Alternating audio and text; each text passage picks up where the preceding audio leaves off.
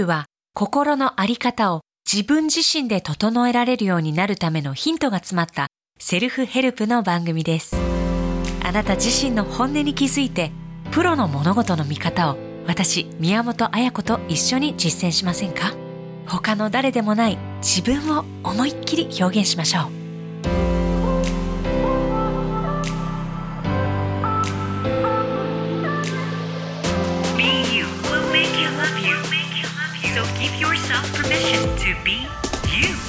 セルフヘルププログラム BU ナビゲーターの宮本彩子です。これを聞いてくださっているあなた。最近調子どうですか？体の不調ありますか？心のバランス崩していませんか？私たちは何か不調になった時どうやって自分を助けてあげたらいいのかわからなかったりしますよね。私も何か嫌なことがあるとそのことばっかり考え引っ張られ自分で負のループにはまってしまうことあります。BU を通して自分を立て直すやり方プロの物事の見方を一緒に身につけ実践していきませんか？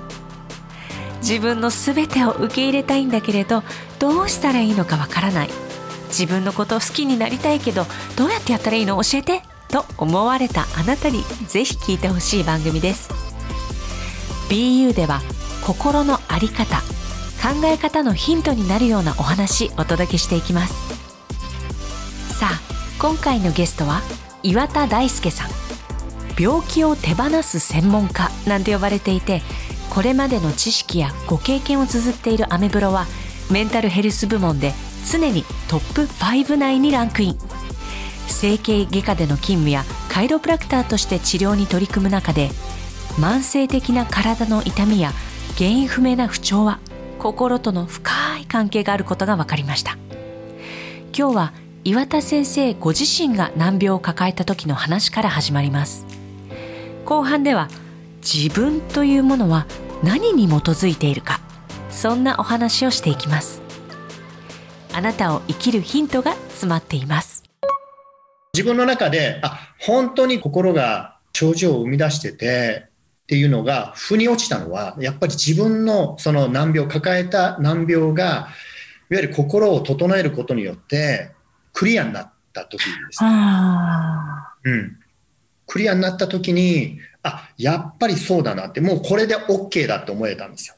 で、じゃあこれを困ってる人たちに、えーどうやって提供していったらいいのかなっていうのをすごくこう僕の中では課題として今まで取り組んできた中で多くの人たちがそれによって健康を取り戻すということができるようになってきたってことですね。うん岩田先生ご自身が抱えたその難病というのはどういったものでしたか？あ僕はあの潰瘍性大腸炎って言ってあの安倍元首相がなったやつですね。はい大変な病気なんですよね。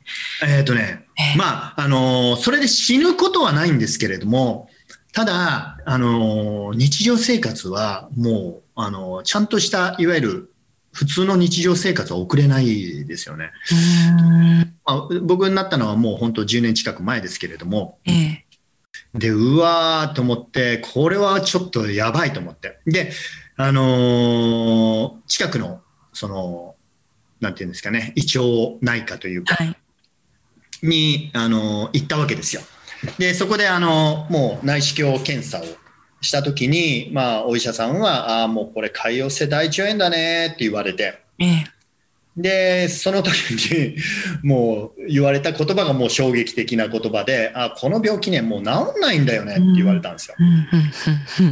治んないんだよって言われて、まあ、うまく付き合っていこうよねって言って、あの、小冊子を、あの、3冊ぐらい入って渡されて、ええあの、食事のこと、要は、その、潰瘍性大腸炎になった、あの、人たちの気をつけるべきことみたいな、あの、食事のことと、あと、その、いわゆるストレスをためないとか、そういうことを書いてある、まあ、小冊子を入って渡されたんですよね。ええで、その時に僕はもうすでにその心と体の関係性みたいなものを、あのー勉強してた時だったので、あ、これは自分の中で、その、ある意味、その病気自体が嫌で治してやろうとかっていう感じではなくって、あ、これを引き起こした原因はどこにあったんだろうって、でもこれがクリアになれば、この病気そのものは結局お知らせだから手べ手放せることができるはずだっていう、なんかわかんないこん、なんか自信があって、ええ。で、その時に抱えてた問題ももう明確にあったわけですよ。僕がその、ストレスになってた問題っていうのがあったので、あ、じゃあこれをクリアにしてみようって言って、僕はそれで自分で自分の内側をこう整えるというか、内観をしていった時に、あ、なるほど、なるほどっていう気づきがいっぱいあったわけですよね。で、その結果どうなったかっていうと、僕はその、発症、いわゆる診断を受けてから3週間後にはもうすっかり良くなってて、ええ。出血もすっかり止まっていて、で、そこからもうね、何年も経ちますけれども、あの、一回も症状出てないんですよ。さあ、ここまで岩田先生は体の不調は心が原因、体の不調はお知らせなんですよということをおっしゃっていますね。じゃあ、心って一体何って、えそんな疑問が湧きました。続きをどうぞ。私もすごい散々体を壊してきて、まあ難病も抱えたし、いろんなことが。があったんですけど、病気をお知らせだとは思思えたことはなかったですね。ああ、それはまあまあ学んでたからです。先生はね、そう、まあその道で学んで、でもほとんどの人が、ふこの病気の原因って何だろうって、そういうふうに客観的に思えるのかな。うん。いや、思えないですよねあのなかなか難しいと思いますよ。ええなかなか難しいと思いますけれども、うん僕はその学びの中で教わったことは、その症状というものは自分が作り出していると。うんで、でも作り出してる。るって言っても大体の人は、ああの生活習慣が良くなかったとか、あの時のお酒を飲みすぎじゃないかとかやっぱりあの無理してあの仕事、例えばあの嫌な上司のもとで無理して仕事してたのが、それがストレスだったんじゃないかとか、うん。あの人がとか、なんなんとなくこの原因みたいなものってわかるけど、それじゃないってことですよね。それもありますよ、もちろん。でも僕はその今までこういろんな施術を通して感じてきてるのは、やっぱり症状って心の関わりが絶対あるなと思ったんですよ。うん少なからず心との関係性がどの症状にも必ずあるなっていうふうに思っていて、うん。で、それに踏まえて、その外部的な環境、はいはいその食事とか、ね、睡眠時間とかそういう、ね、あとはその住んでる場所とかもやっぱりあるじゃないですか。すそのね。生活環境とかね。はいだか。らそういう部分との絡み合いがこうなって症状として入って現れてるので、だからこそ、あのすべてがすべてその心が原因とも言わないんはい、ですよ。はい、もちろん。もちろん遺伝性のものもあるだろうし、もう本当にね病気の原因って本当にいろいろあるからうん、すべてではないっていうのもありますけど心っていう臓器があるわけじゃないじゃないですかうん。心っていうのはどう、どういうことなんでしょうね。心と体の関係性って本当に一般的にまあ当たり前のようにこう使われる言葉ですけれど。そうですよね。そうですよね。で、そこをじゃあちょっとご案内していくと、僕はその心っていうのは、いわゆるその自我意識、自我意識、自分としての自我ってあるじゃないですか。はい。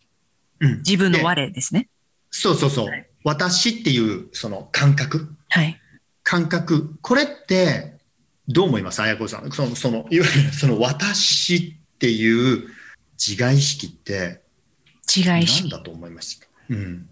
結構あの、スピリチュアルめ、精神面でのこう、うんうん勉強を何年かしてるんですけれども、その前と今ではだいぶ考え方がちはい違くなってるんですね、自分の中で。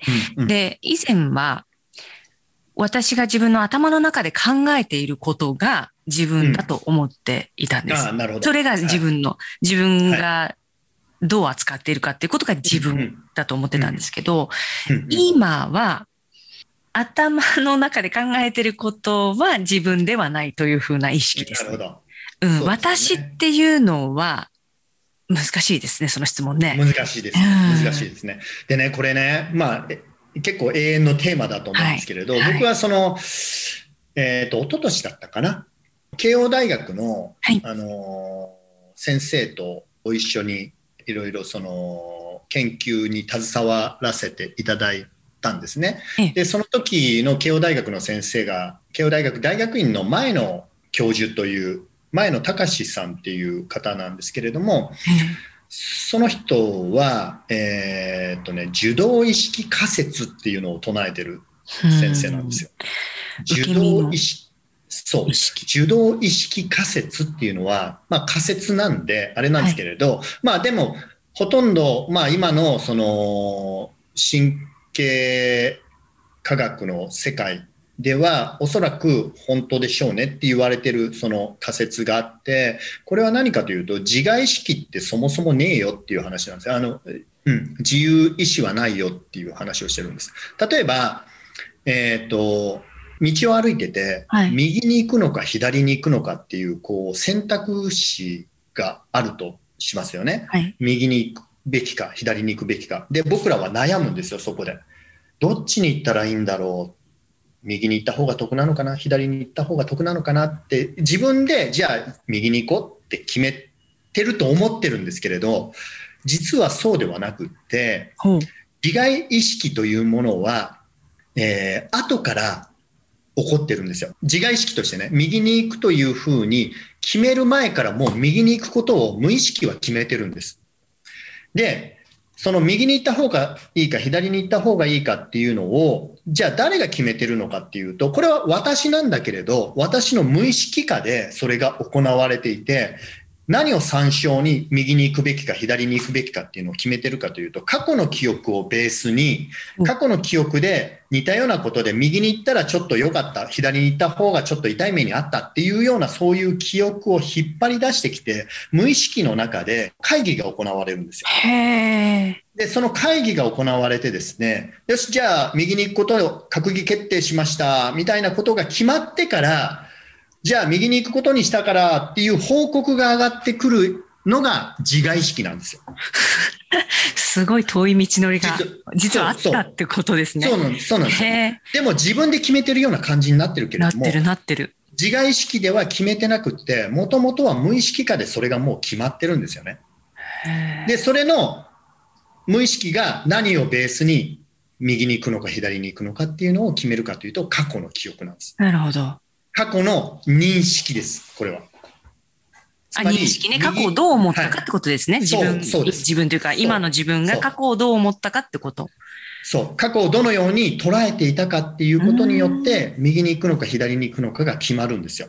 つまり、右に行った時の方が、すっごい嬉しい記憶とか、はい。えー左に行った時の方がすっごい辛い記憶っていうものを僕ら抱えてたとすると、無意識は、じゃあこれは右に行った方がいいよねっていうことを、まあ、決めるわけですよね。うん、うん、うん、うんうん。で、まあ僕過去の経験からっていうことですそうそうよね。そうそうそう。うん、あれをやって失敗したなと思ったら、あ、もう今回は絶対同じ失敗はしないぞっていうふうにそうそうそうそうそう。決める。で、ポイントはここで、僕らは、じゃあそうしたときに、今の自分で人生を選択しているつもりになるじゃないですか。はい。でも、全部過去の出来事によって今が決まってるってことなんですよ。今の識。選択が決まってるってことです。なるほど。うん。だから、過去の、いわゆる認識、記憶が、いわゆる変化を起こさないと、今の選択が変わらないんですよ。へえ。へえ。そうなんですね。へえ。私たちは今を生きてるようで今を生きてないんじゃないですかそうするとい。や、そう、そうなんですよ。そうなんです。だから過去。に様々なそういう囚われとか、ある過去の感情っていうものを抱えれば抱えるほど、僕らは過去と未来に生きちゃうんですよ。そっか、そうですよね。うん。